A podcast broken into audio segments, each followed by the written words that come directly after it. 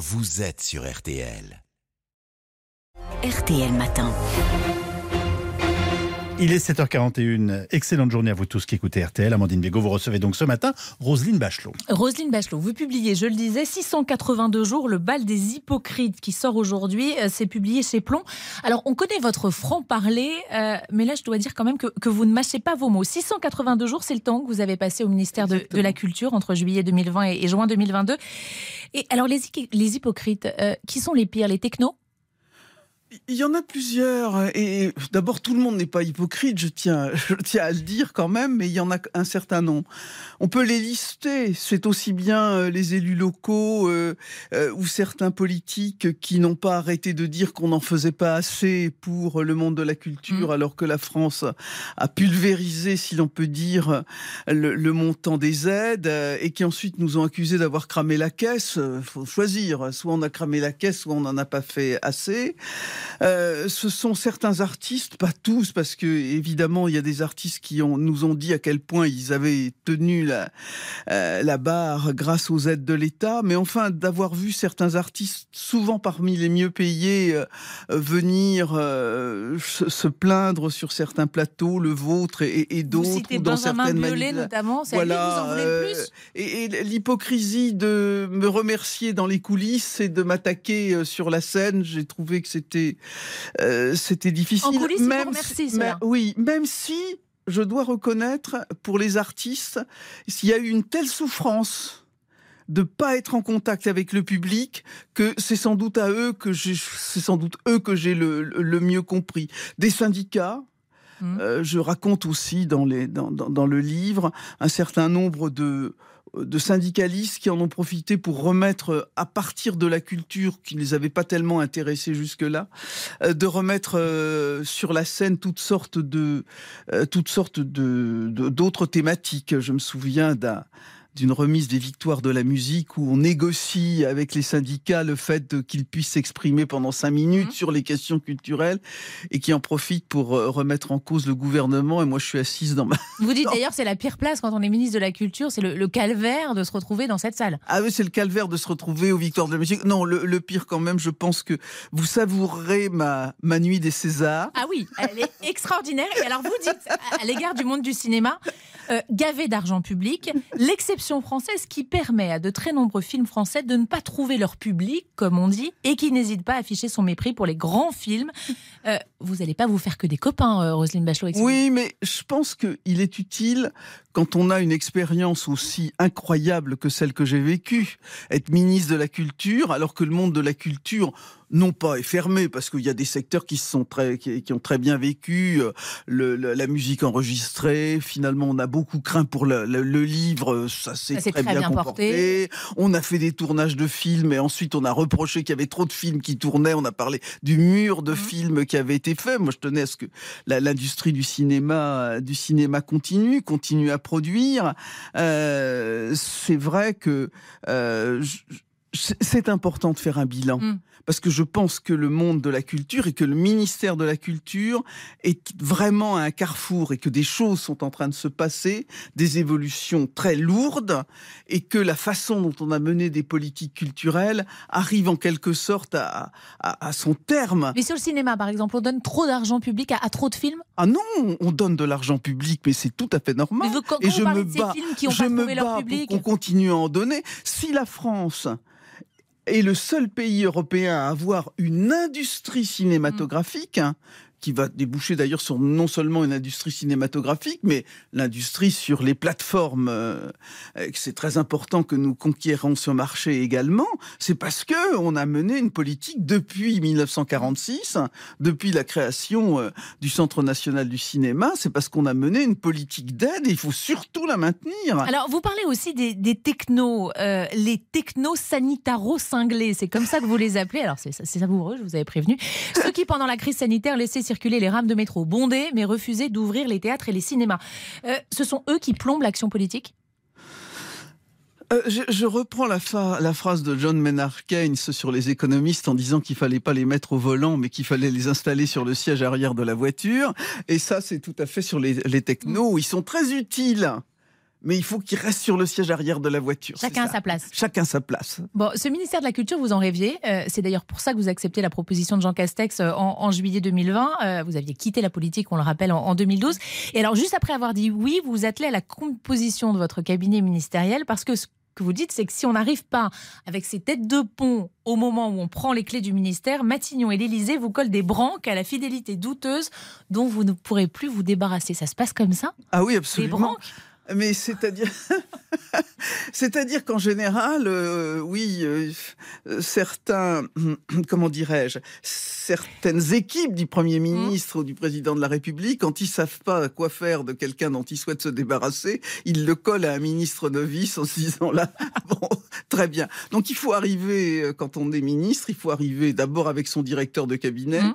faut arriver avec son chef de cabinet parce que c'est lui, un peu comme les, les généraux d'intendance, qui va faire qu'on va pas vous dépecer euh, vos moyens. Et puis votre conseiller en communication, parce que en général, c'est vous attendez, tel des rapaces, le nouveau ministre qui n'est pas informé. Vous l'invitez à une matinale sur RTL. Et là, il dit une connerie et il ne s'en relève pas. Avec un bon conseiller en, communication, ça, aide. Euh, Emmanuel Macron, on sent tout au long de ce livre beaucoup de respect, euh, une certaine tendresse aussi et, une affection pour lui.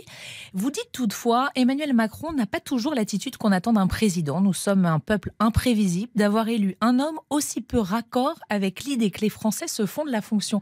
Il fait pas président, Emmanuel Macron? Je, mon premier contact avec lui, je, le raconte dans cette, euh, dans cette entrevue qui a lieu un, dimanche de juillet, euh, en fin d'après-midi. Et euh, je suis une vieille bête de la politique. J'ai été ministre avec avec Chirac, mmh. avec Sarkozy. Moi, j'attendais d'un président qu'il me dise bon ben voilà ma feuille de route. Vous avez tant tant tant à faire. C'est un chef, il donne des ordres, etc. Et bon, je je me mets en route pour faire cette politique. Et je, regarde ce jeune homme, qui est plus jeune que mon fils, avec euh, son regard bleu intense, euh, ses dents du bonheur, sa chemise ouverte. Et je me dis, oulala, là là, là j'ai un, j'ai un modèle de président de la République qui est complètement euh, à l'inverse de ce que les Français ont imaginé, c'est-à-dire une sorte de père de la nation. Et là, on a un fils de la nation. Hmm. Et Mais il fait pas chef? Si, les chefs en même temps. Mais c'est autre chose. On est passé à une autre époque. Et moi, je suis la fille d'une époque ancienne. Moi, j'ai commencé mmh. la politique avec mon père résistant. J'ai écrit un livre qui s'appelle La petite fille de la cinquième. Et tout d'un coup, je me dis, mais oui, on est un peuple imprévisible. On a choisi, on a élu un président de la République tel qu'on ne l'avait pas connu. Mais c'est pas pour autant un mauvais président. Ah bah certainement pas, il a été formidable dans, cette, dans ces 682 Alors, jours. Elisabeth Borne, vous avez aussi beaucoup de respect euh, pour elle. Vous avez d'ailleurs euh, conseillé au président de la nommer Premier ministre. oui, enfin c'est Non mais oui, je sais. mais, oui, mais, je pense qu'il n'a pas, il a pas non, besoin de mes conseils pour nommer très drôle. Vous, la Première ministre. Vous lui envoyez un SMS à 10h40, donc euh, ce 16 mai 2022. Vous dites c'est vraiment Elisabeth Borne qui serait votre meilleur Premier ministre, de la solidité, du courage, une parfaite connaissance des dossiers économiques et sociaux. Bon bref, vous faites la liste. Et vous signez Roselyne qui se mêle de ce qui ne la regarde pas. Et alors le président vous répond à 20h29, une fois que la, passation a, eu lieu, et il vous dit Je vous écoute, bise. oui, là, c'est ça. Vous vous mêlez de tout, Roselyne Bachelot?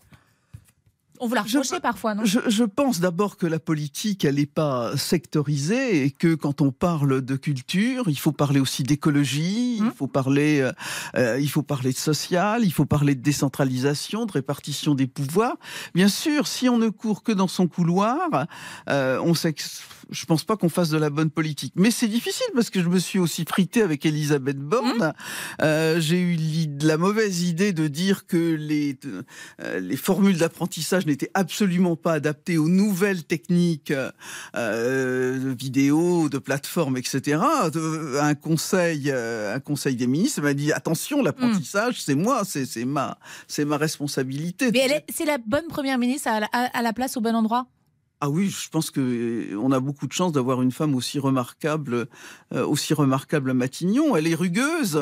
C'est pas quelqu'un qui fait de la démagogie. Euh, moi, j'apprécie assez ce genre de femme, oui. J'apprécie ce genre de femme, pas assez, beaucoup. Alors, vous, vous, êtes dur euh, avec une partie de la, classe politique, vos anciens euh, camarades, notamment des, LR, vous dites le. Oui, ils m'ont scrupuleusement énervé, oui. Bon, parti en, état de mort clinique, c'est pas Éric Ciotti et Laurent Wauquiez, écrivez-vous, qui, qui, séduiront ceux qui sont partis chez, chez, Emmanuel Macron. Et vous revenez aussi sur le non-cumul des mandats. Vous regrettez d'avoir défendu cette, cette mesure. Il faut toujours reconnaître ses erreurs en politique. Ça a fait, dites-vous, baisser le, niveau de la classe politique. Euh, vous dites en, 88, lors de ma première réunion de groupe à l'Assemblée, euh, j'avais devant moi Jacques Chirac, Edouard Balladur, Alain Juppé, Philippe Seguin, Michel Alliot-Marie, tant d'autres. Quand vous vous retrouvez à l'Assemblée en tant que ministre de la Culture, euh, le 8 octobre 2020, vous dites pardon à eux, mais on n'était même pas en Ligue 2, mais plutôt en National 3 avec Christian Jacob en président du C'est l'ancien ministre des Sports qui parle. Et, Damien Abad en, en chef de groupe. C'est quand même violent, ça. Non, c'est pas violent, mais on peut le dire aussi d'autres partis politiques. Oui, j'ai vraiment milité pour le, pour combattre le cumul des mandats. Je l'ai même écrit dans un livre. Euh, donc euh, euh, ceux qui, bien sûr, dans les, les hommes politiques aujourd'hui mes livres dans leur bibliothèque pourront retrouver mes. Mais ils sont plus à la hauteur aujourd'hui? C'est-à-dire qu'on comprend bien que les grands élus qui sont à la tête d'un conseil départemental, d'un conseil régional, d'une grande mairie, euh, d'une mairie d'une ville importante, ils n'ont pas envie de rentrer dans un gouvernement euh, où euh, ils pourront se faire renvoyer du jour au lendemain comme un domestique qui a volé l'argenterie. ça, on peut les comprendre. C'est assez compréhensible. Et puis les gens qui, les, les, les, grands, les grands responsables de structures publiques ou privées n'ont pas envie non plus de venir en politique parce que les rémunérations mmh. euh, sont inférieures à celles qui touchent dans leur métier, sans compter que maintenant, avec la haute autorité pour la transparence de la vie publique, vous risquez de ne pas retrouver votre boulot quand vous quittez la, fonction ministérielle. Alors tout ça fait qu'effectivement, sont plutôt des seconds couteaux qui mmh. se dirigent vers la politique plutôt que les cadors de la vie publique ou de la vie euh, privée. Bon, il y a encore plein plein d'anecdotes dont on aurait pu euh, parler, mais on les retrouve ah donc dans ce livre. Ne spoilez pas mon livre. Non, je spoil rien. 680 jours, le bal des hypocrites, ça sort aujourd'hui.